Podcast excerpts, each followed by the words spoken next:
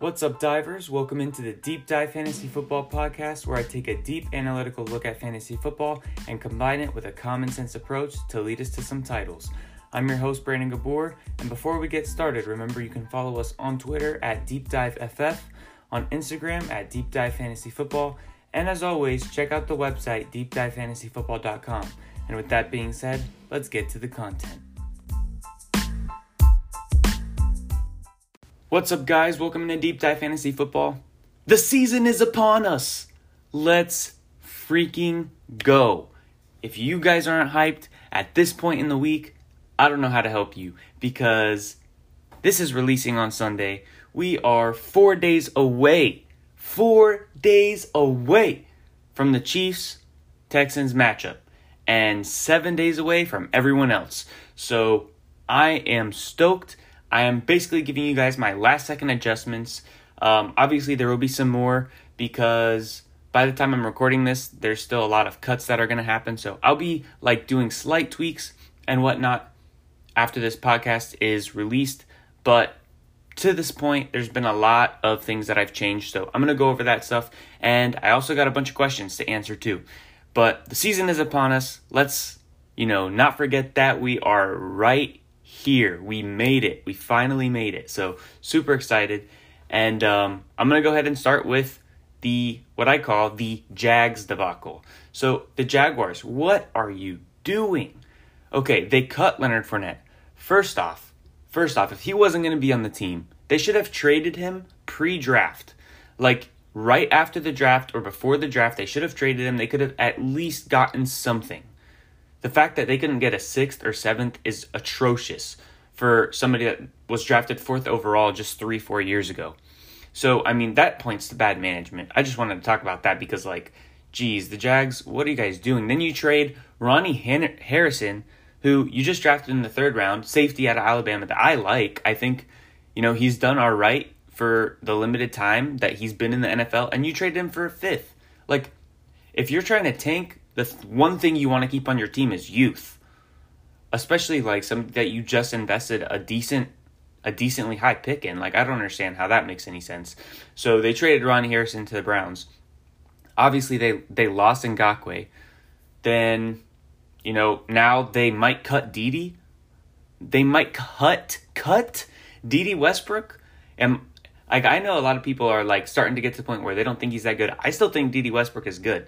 Like for in my opinion, I think it's DJ Chark, obviously. That's their guy. DJ Chark. And then Laviska and Dede are like two and three. Excuse me. Two and three. Like how how are you even contemplating cutting Dede? So maybe by the time this is out, they did cut Dede, which is gonna be annoying because I'm gonna have to adjust them for like the fourth time in the last week, their projections. And um, also it'll be very interesting to see where he goes. Like if Dede gets cut, Green Bay should pick him up immediately. Um, so hopefully they don't cut Dede. And honestly, all I can think about with the Jags is please, please do not ruin Trevor Lawrence. Like, don't. I, I hope Minshew just like sticks it to him and makes them so good, or not so good, but wins them like two to four games to the point where they can't draft Trevor or Justin. If if uh if Minshew can make a way, like find a way to give them the third overall pick or lower or higher, however you want to think about it, um, that would be sick. Because honestly, the Jaguars are pissing me off at this point. Um, and with that said, what are the actual adjustments for the Jaguars? So the actual adjustments for the Jaguars, Gardner Minshew is going to throw a lot. I was already projecting that. So unfortunately, you know, as as you guys who listen know, if you've been listening to me for a while, I've been preaching Minshew all off season for fantasy. Now everyone's hopping on our train. So we were like the only guys on the train. We were benefiting. Well, now everyone's hopping on with us. So it's going to be harder to get Minshew at a really good value because now everyone's like, oh, he's definitely going to throw a lot with Leonard Fournette gone. Well, I've been saying that. So hopefully you guys have already done some drafts so you guys could have capitalized on it because now his value is kind of fading. But Minshew's still going to be really good. I still have him projected higher than other people expect. It's just not going to be as good as a value. And then I did move Chark up a bit though with Fournette gone because the the two the two main things I did when they cut Fournette was I bumped Chark's targets, even though I kept the total pass attempts the same because I was already projecting a lot from Minshew. I bumped up targets, Char, Chark's targets and also Chris Thompson's. And so Thompson at this point, I have him at like wide not wide receiver. He's basically a wide receiver, but I have him at running back like 30, 31. So he's going to be a really good fourth running back, I think, especially in really deep leagues. He's going to be somebody that you can start whenever, he, as long as he's healthy, start every week in the flex. Um, because like I like we just talked about, they're going to be throwing the ball a lot, and especially if they cut Dede, that's going to be insane. How many um, targets Chark and Thompson and Visca are going to be getting? So I think that's a good spot. And also with Josh Oliver on IR, Tyler Eifert's a sneaky play for really deep leagues too. Then we have the you know fallout from Fournette being cut. Oh my gosh, I'm sure you guys can imagine my reaction. Um, Fournette going to the Bucs. Really, really. Oh my goodness, dude! I was on somebody else's podcast while this happened live, and they got my reaction and you can say I was so annoyed because I'm a Bucs fan. You guys know that. Like, like I understand that they draft or not drafted. I, I understand they picked up Fournette for the depth, and they're basically collecting as much talent as they can to make a Super Bowl run. And it makes sense. The running back position is a position highly valued by Tom Brady, and you want to get as many good guys there as you can. Now, the question is, and the reason I was annoyed is because I, I'm a huge Rojo guy. I think you know, Rojo is much better than people think. He was set for a breakout. My entire process was right for Rojo. Like everything pointed to him being a great value. And then this happens. Honestly, things like that happen in football. Sometimes you just get unlucky. That's what happened with Rojo because I truly, truly believe there was no way he did not outdo his ADP before Fournette got signed. Um, especially because everything was pointing against Vaughn. Like it didn't seem like anybody in Tampa really was seeing anything that they liked from Vaughn. So all the Vaughn was fading, and it was basically just Rojo. And now Dare got cut, Dare Ogunbowale. So we have to talk about Fournette and Rojo. How do they compare with each other? I honestly think they're going to have a similar workload. Rojo is going to get the first crack. I just wish it wasn't versus New Orleans because New Orleans has a good defense. Granted, Rojo didn't really do that bad against New Orleans. He was just at about four yards per carry versus them last year. So honestly, he wasn't horrible. And um, I'm hoping, hoping that he can just break one or two big runs week one versus New Orleans and just secure that starting job. So hopefully you know, Rojo is able to do that. But either way, it's going to be a similar workload. Right now, I have Leonard Fournette projected for more carries. I would not be surprised as long as Rojo does good against the Saints if Rojo ends up, you know, leading the season or being the leader on the season in carries. But I think it's going to be super close. And at this point, they're going to hurt each other a lot, both of them. And then you still have McCoy in the mix for passing downs work. And yeah, it's it's gonna be tough. I, I will say though, because Fournette's not much of a receiver, and I know he had like seventy receptions last year. Don't just look at volume; it's a volume stat. He got all those receptions because they were all checkdowns. It's not a big deal. He's not a good receiver. Um, I think Rojo's probably a better receiving back than Fournette. It's going to be close, but the fact that Dare Ogunbowale got cut because of the Fournette signing makes it more likely to me that Rojo's on the field for third downs. It's not going to be Vaughn. It's and so it's basically going to be LeSean McCoy or Rojo. I don't think Fournette's really going to be the receiving back. I don't see that happening in any way, shape, or form. So I think Dare being cut might help Rojo's case for receptions. But when it comes to dynasty, I'm buying low on Rojo if you can. Try sending a third rounder out because all it takes is for Rojo to do good week one, week two, and he will keep the job. Everything that the Bucs have been saying all offseason is Rojo, Rojo, Rojo. Bruce Arians after the Leonard Fournette signing said this is Rojo's backfield, it's his job, and he would have to lose it, which means he's obviously going to get the start. So I think it's worth sending a third rounder for him. Then we have Adrian Peterson, he was cut. This is similar to the Minshew situation, now, you know, a value ruiner for Antonio Gibson. So, once again, another player that I have been talking about all offseason that I'm sure you guys have noticed Antonio Gibson. I've had him inside my top five, or inside my top 25, sorry, running backs for the past three months. since I did my initial projections for Washington, I had Gibson statted in my top 25 running backs. Now he has moved up to my running back, I believe, 17. Oh, by the way, DJ Chark, we were talking about him earlier. He moved right in front of the Seahawks receivers, Lockett and Metcalf. For me, uh, DJ Chark is now my wide receiver 15, up from like 21. And so not only do you have Chark moving up, but you also have Gibson moving up. This kind of ruins his value. I was grabbing him everywhere from rounds 7 and 8 in all my leagues. Hopefully, you guys were doing the same and capitalized on it because now with Peterson cut, everyone, and obviously Guice has been gone, everyone is on the Gibson train. And I wish we could kick him off, but we can't. So that kind of sucks because a bunch of people are going to be grabbing Gibson really high now. But if he's there in the fifth round, I'll take him. Like I said, he moved up to my running back 17. So in the fifth round, that's still a really good value. He's going to get carries. Um, initially, I was like, you know, how many carries is he really going to get with Adrian Peterson getting cut more than I already had projected?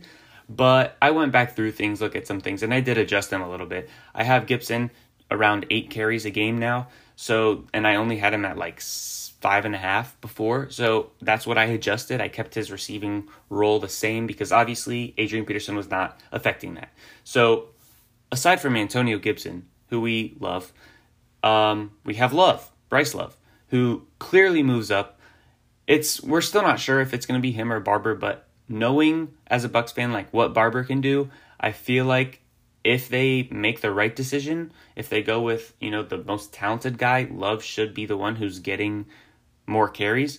But the one thing about Barber, which is like one of those things that some coaches just love and it frustrates us as people that, you know, watch, is he's not gonna like give you negative yardage. So coaches love it, but he's also not ever gonna do anything crazy where he can give get you a lot of yardage. He's not going to make any nice plays. He's not going to get you chunk yardage. Eh, he's just like a guy that you can, you know, count on for 2 to 5 yards every time. 2 to 5 yards. And some coaches love that. And if that's the case, if that is what Rivera is looking for in the carries aside from Gibson because Gibson is that big play guy, then maybe Barber gets more work than Love. But I would rather take my shot on Love because I know what Barber is, and he's not somebody that has a high upside type of uh, potential. Love does. So in the end of drafts, I'm taking Bryce Love. Then I also adjusted the Jets. This has been, you know, it's been a little while since this news happened, but I, I haven't talked about it. So with Denzel Mims and Breshad Perriman both missing a lot of camp time, combined with the fact that they're new, they're basically both Jets rookies because Perriman has not been on that team and Mims is obviously a rookie. So the fact that they've missed time, it's just pushing more and more and more targets over to the you know, the guys like Crowder and Herndon, the guys that are definitely going to get targets that already have established chemistry with Sam Darnold. So, with that considered, I had to move up Crowder, I had to move up Herndon, and Herndon man, he moved up a lot, a lot for me because not only do we know that those guys are going to get a lot of targets because of Mims and Pearson, Perriman missing camp, but also the fact that they keep losing defensive pieces. They're going to be throwing the ball an insane amount. And Herndon moved up into my top 10 tight ends. He is my tight end 9. He's right behind Jarwin. So him and Jarwin have quickly become my favorite two, like one two punch tight ends to go at the end of drafts if I completely punt the position. So I love Herndon there. And then Crowder has moved up to my wide receiver 32. I think he's actually back to back with Julian Edelman. I have both of them next to each other. Julian Edelman ahead, but I would probably draft Crowder ahead. I'm not sure. Um, because the fact that, you know, which we're, we were about to talk about, the Patriots just cut Sanu and, you know, uh, cut ties with him it's going to be tough for Julian Edelman not to get 135, 140 targets. The only thing I think holding Edelman back at this point is the fact that they're going to be a really run heavy offense, not going to pass a lot. So I love Crowder, love Herndon, and I like Edelman, of course. Then we also need to talk about Justin Jefferson. We need to temper expectations on him and a couple other rookies. Um, another one, unfortunately, a guy that I love. I still love him for Dynasty, but for this year, being Tee Higgins. Because Tee Higgins has you know, not been doing much in camp. I believe he's missed some time. Um, I might be wrong on that. Um, but he has been, you know, he hasn't been doing much to outshine. Same with AJ Green actually, and I wanted to talk, talk about that as well. AJ Green's been limited. He hasn't really been participating in, in many team drills and stuff. He's been doing a lot of personal one-on-one stuff and and you know like taking care of himself. And um, that's really going to hurt him. And I think at this point, AJ Green is off my draft board because I already wasn't really drafting him because I don't think he's going to get back to that elite level. But the fact that he is not putting in the same amount of time with Burrow that everyone else has been. I know he's been doing stuff on the side with Burrow, like after practice and stuff, but you know, during the plays and the scrimmages and stuff, he hasn't been getting as much work as he should be getting with a brand new quarterback. So I'm a little bit lower on Higgins, definitely lower on Green at this point. And Auden Tate, I told y'all, I told y'all Auden Tate is that dude. I told you. He has been he has been balling out with Joe Burrow. I remember like reading a thread that one of their beat reporters uh, at a practice on like one of their scrimmages was tweeting, and it was like first drive, Burrow goes six of six all the way down the field, touchdown, end zone fade, Auden Tate. Next drive, three completions to Auden Tate, finishes with a touchdown to Auden Tate. Third drive, two more completions to Auden Tate, and I'm not sure if that one ended with a touchdown to him either. Um, it might have. But Auden Tate has been like dominating. I know it's not like a great defense that they're practicing against because the Bengals defense is horrible, but Auden Tate and Tyler Boyd are the two guys that Joe Burrow has a lot of chemistry with that it seems from the start. So Auden Tate is somebody that I hope you guys listened and grabbed him for next to nothing in your dynasty leagues because it's Tate season. It's Tate season. Like he's not gonna be like crazy for redraft. He's not gonna be like a relevant redraft guy, I don't think, unless AJ Green gets hurt this year. But once Green is gone next year, woo! There's to be some fireworks on that offense between Tate, Higgins, and Boyd. Gotta love it. And then, with all that said, those are some of my updates. Those are some of my last second adjustments. And now I'm to go ahead and get to the questions. The first question, I think it's a two parter. Yes, it's a two parter from Gulf Coast Pigskin. Who are your top three double digit round tight end targets? And then his other question is 10 team PPR league, 10 team, that's important, and only four bench spots. Do you take a second quarterback? I'm going to answer that second one real quick. No, definitely not drafting a second quarterback if it's only a four bench like if it's only a four bench spot uh, league because that is ridiculous especially if it's 10 team i'm grabbing in a 10 team i'm okay taking a higher pick on quarterback, especially like Lamar and Mahomes, um, especially with, once again, that kind of bench. There's no way I'm drafting a second quarterback. There's going to be plenty of quarterbacks on the waiver. So honestly, you don't even need a great quarterback, but I just like getting as much of an advantage at you know positions like quarterback and tight end as I can in 10 team leagues just because there's a lot of depth for everyone to grab at running back and receiver. So definitely not definitely not grabbing a second tight end or uh, quarterback. Then top 3 double digit tight ends Mine, I already t- told you guys two of them, Jarwin and Herndon. They're both in the double digits. The other one is Hockenson, and I do it in that order Jarwin, Herndon, Hockenson. Hockenson is more of like a potential play because of you know his pedigree, how good he is. He can be utilized in many different ways, but I'm really expecting him to be somebody much better next year, less so this year. But he still has the potential if they just end up going to him a lot to be really good this year. And then Rich Dynasty Island. He asks, Who is your favorite redraft trade target that won't help you early but could be a league winner late like AJ Brown was last year? So the key part of this question is that won't help you early. So I can't just talk about late round guys that I like because it has to be somebody that's not going to have a good start. So there's two people that I think can fit this description really well. One of them being Jalen Reagor. He's hurt right now. And, you know, DeSean Jackson is there, but outside of DeSean Jackson, Alshon is probably still going to be on the pup. I actually haven't heard any news about him getting taken off of it yet. So, with that said, once Reagor does come back, he's going to be one of the main targets. And I already loved him as a prospect. I love his landing spot. I love Carson Wentz. I think it's going to be a super high scoring offense. So, Jalen Reagor, much like A.J. Brown last year, was I think Jalen Reagor can be a league winner down the stretch. So, you know, if it's like we're like week five, week six, Jalen Reagor hasn't done much, trade for him because I think that he will. And then one other guy I think could fit this. He's being drafted higher for sure, uh, much higher than Jalen Reagor. But another guy I think is a good you know, answer to this question is Cam Akers, especially because of the news that just came out, which, by the way, guys, not worried about at all, um, that Malcolm Brown is going to take first touches. One, if you actually read the report, it's not saying Malcolm Brown is taking the first touch. It says he's like the the person making the report is saying he wouldn't be surprised if Malcolm Brown takes the first touch. And then later it says that him and Akers are going to be fighting each other for the most clearly the most um, reps. And I also just read something which, you know, everyone was freaking out. And you guys know that I've been touting Akers all offseason. Um, everyone's been freaking out about the McVay comments from like a month and a half ago about, oh, I really like the 49ers like scheme of four running backs, blah, blah, blah, blah, blah. I think I'm going to try to implement that. Man, are you guys serious? Like, he's not going to be using four running backs. And recently I just saw a report that said that I believe it was the running backs coach, maybe it was the offensive coordinator, um, saying that Cam Akers is, or not Cam Akers, that they're looking for a lead back. Like they, they want to have a lead back, and Cam Akers and Malcolm Brown are fighting for that. So, and obviously Cam Akers is the better talent there. So I think Cam Akers is going to definitely win over that job at some point. It might be like Miles Sanders ish, or it might be a little bit earlier, like like Nick Chubb did when Nick Chubb was a rookie.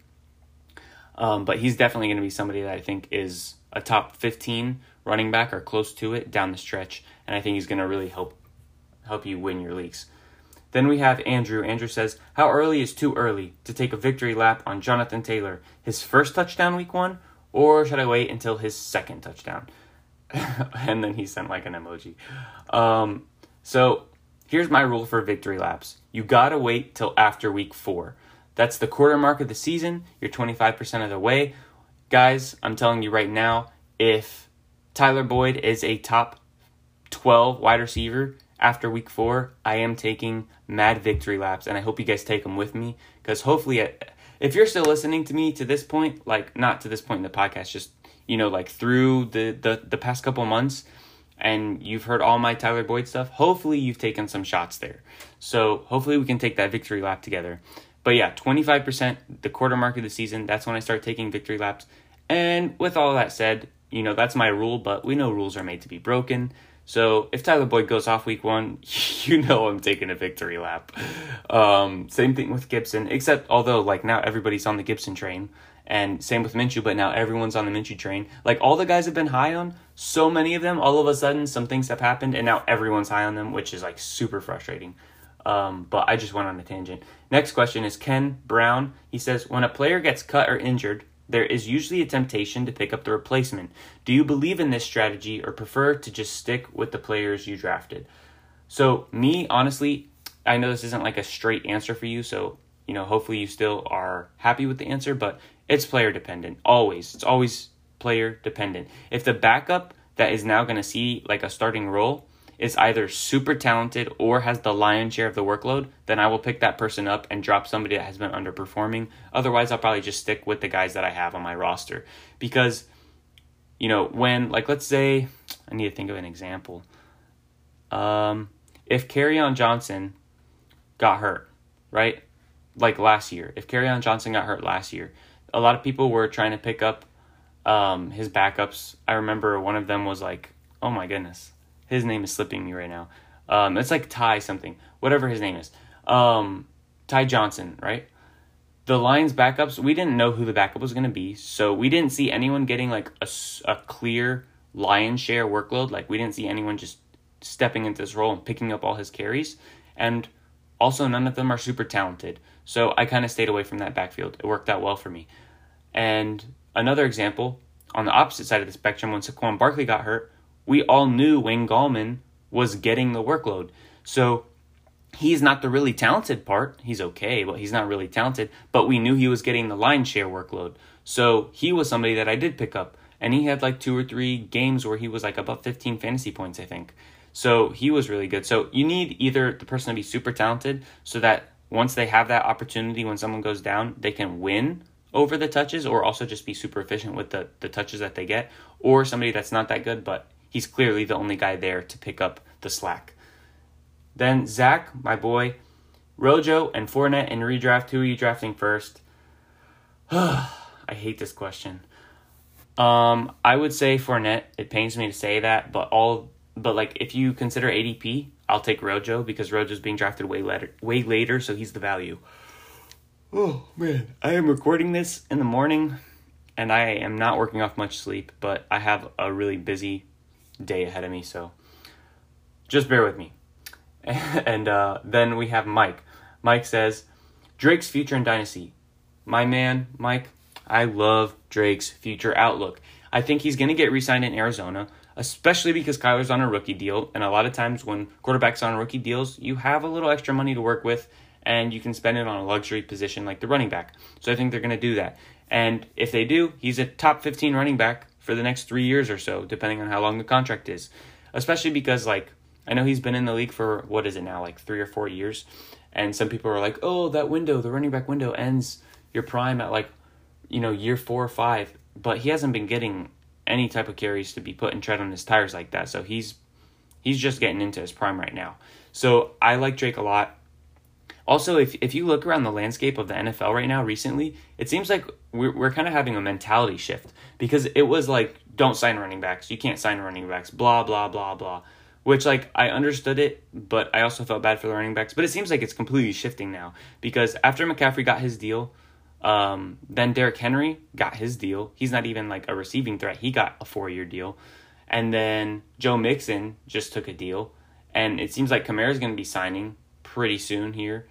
Um, so like it seems like all, all the running backs are starting to get signed all of a sudden, and Arizona has money to play with. Drake is good. He was really good for them last year. They want to keep as much talent as they can around Kyler Murray while he develops.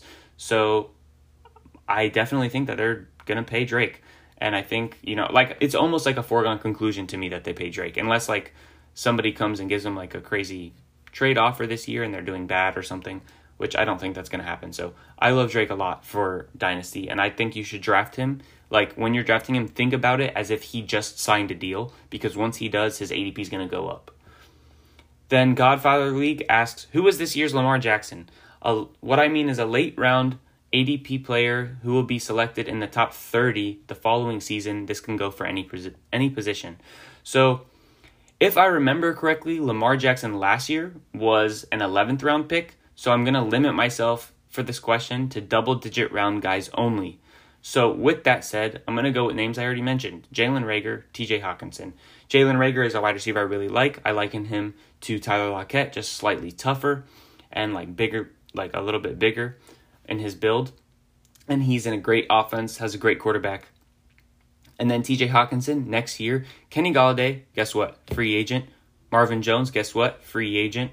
Danny Amendola, guess what? Free agent. Every single person there, except for Quintez Cephus, which is another guy I really like for dynasty purposes. Um, but that's, you know, irregardless of, or like not relevant to this question. Um, TJ Hockenson is going to be one of the main targets next year, for sure. So I think that if he does good this year, and then all of a sudden either Marvin leaves or Danny Amendola leaves, or both, there I don't see them you know, getting rid of Kenny. They're definitely going to keep Kenny. But if it's like Kenny, TJ Hockenson, and Quintez Cephus, I think people are going to be drafting TJ. And TJ Hockenson has a good year this year. I think they're going to be drafting him in the top 30 because he'll have that, like, that Kittle hype. They're going to be like, yo, he's like the second option there, yada, yada, yada. No! Oh, we got live news right now, boys. We got live news right now. Dang it. Deshaun Watson just signed a four year extension with the Texans. Ugh, dude, I was hoping you could get out of that organization. Man, I had this dream. I guess I could talk about it since it's over now.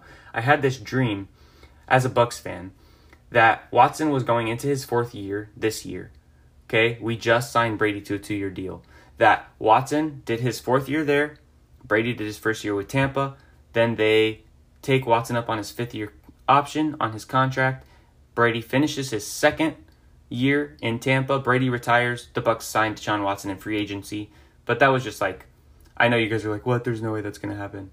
You're you're right. It was just a fantasy of mine, okay? And now it's definitely a dead fantasy. But I was hoping Deshaun Watson could go somewhere, like go to the Colts or go to the Saints or go to the Bucs. Like get out of Houston, bro. I love Deshaun Watson and Houston. Your head coach is your GM. Like That's the biggest joke to me. Like we're talking about jokes in the NFL management side of things. I'm talking Washington, but honestly, I think that they might be on an up uptrend right now. Washington, uh, Jacksonville, and Houston. Honestly, like I would put Houston up there as like third worst. Maybe you want to throw in the Browns. Um, but I, I honestly like the, some of the moves the Browns have made this offseason. You know, getting Jack Conklin, getting Stefanski, and I, I think I believe in Baker, so I think they'll be on the upswing too. Them and Washington because I really like Rivera. I don't think he gets enough respect around the league. So with that said, um, I'm gonna get back to the question. But Watson's deal was a hundred sixty million dollar deal for four years with 111 guaranteed. So he basically just got paid 40 a year. Guess what? Dak Prescott, buddy, you got to lower your expectations. You're not to be getting 45 million. You're not going to be getting 40 million if Watson just got 40 million and he's I mean, I don't think anybody would say that you're better than Watson. So, um, if I'm Dak and there's 35 a year on the board and it's pretty much all guaranteed, which seems to be where these quarterback contracts are going. I mean, Watson just had 111 at 160 guaranteed, and what was uh Mahomes? Wasn't Mahomes like fully guaranteed or something insane? Um, so if I'm Dak, if you got 35 per year on on the table right now from Dallas, you got to take it, in my opinion. So Watson's staying in Houston. I guess that that makes things easy for fantasy purposes because you can just know where he's going to be. You don't have to, um, you know, imagine where he's going to be, but that kind of sucks because I was hoping he would go somewhere else. I like the guy and I want him to get some wins, and I don't think he's going to do it in Houston. But with that said, um, yeah, the other guy, sorry, got hugely distracted. Godfather League. Other guy for me would be Jalen Reagor. I think he's going to be really good.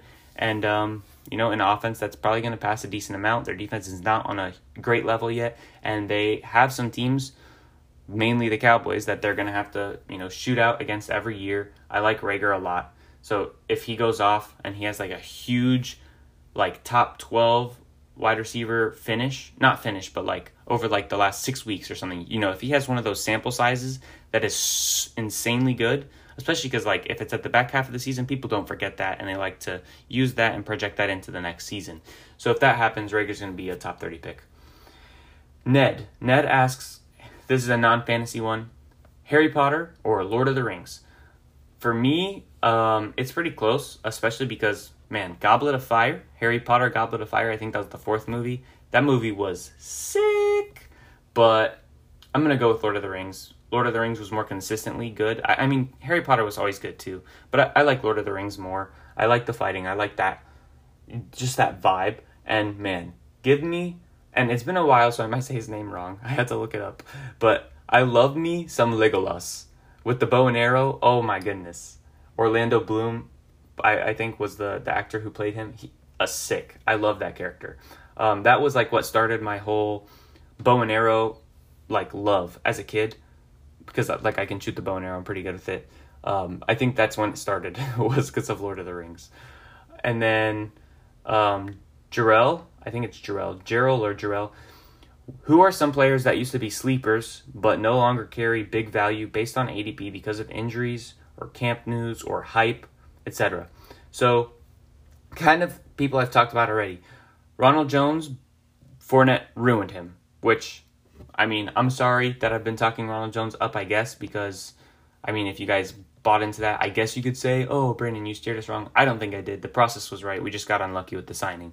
But Rojo's one for sure. And then Gibson, everyone's hopping on the train with us because of Peterson being cut. And Minshew, everyone's hopping on the train with us because Fournette was cut. And all of a sudden, people are realizing how much Minshew's going to have to do. He was going to have to do that whether Fournette was there or not, which is why I've al- always been high on Minshew this season. And then the last question Rank these people in order as an RB3, round 5 PPR. Mostert, Gibson, Akers. My rank as of now, and actually it was already like this, but I wouldn't have drafted it this way before. Antonio Gibson, Cam Akers, Raheem Mostert.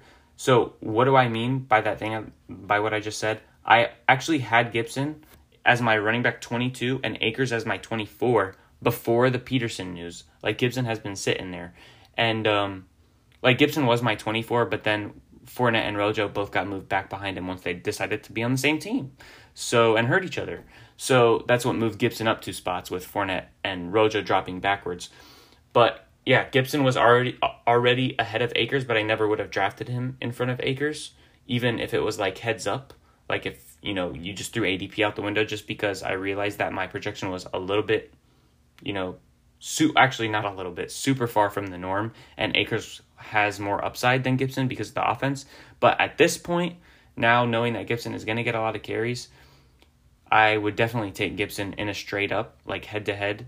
I would take him in front of Akers, and then I'll take them both in front of Mostert. But it's close.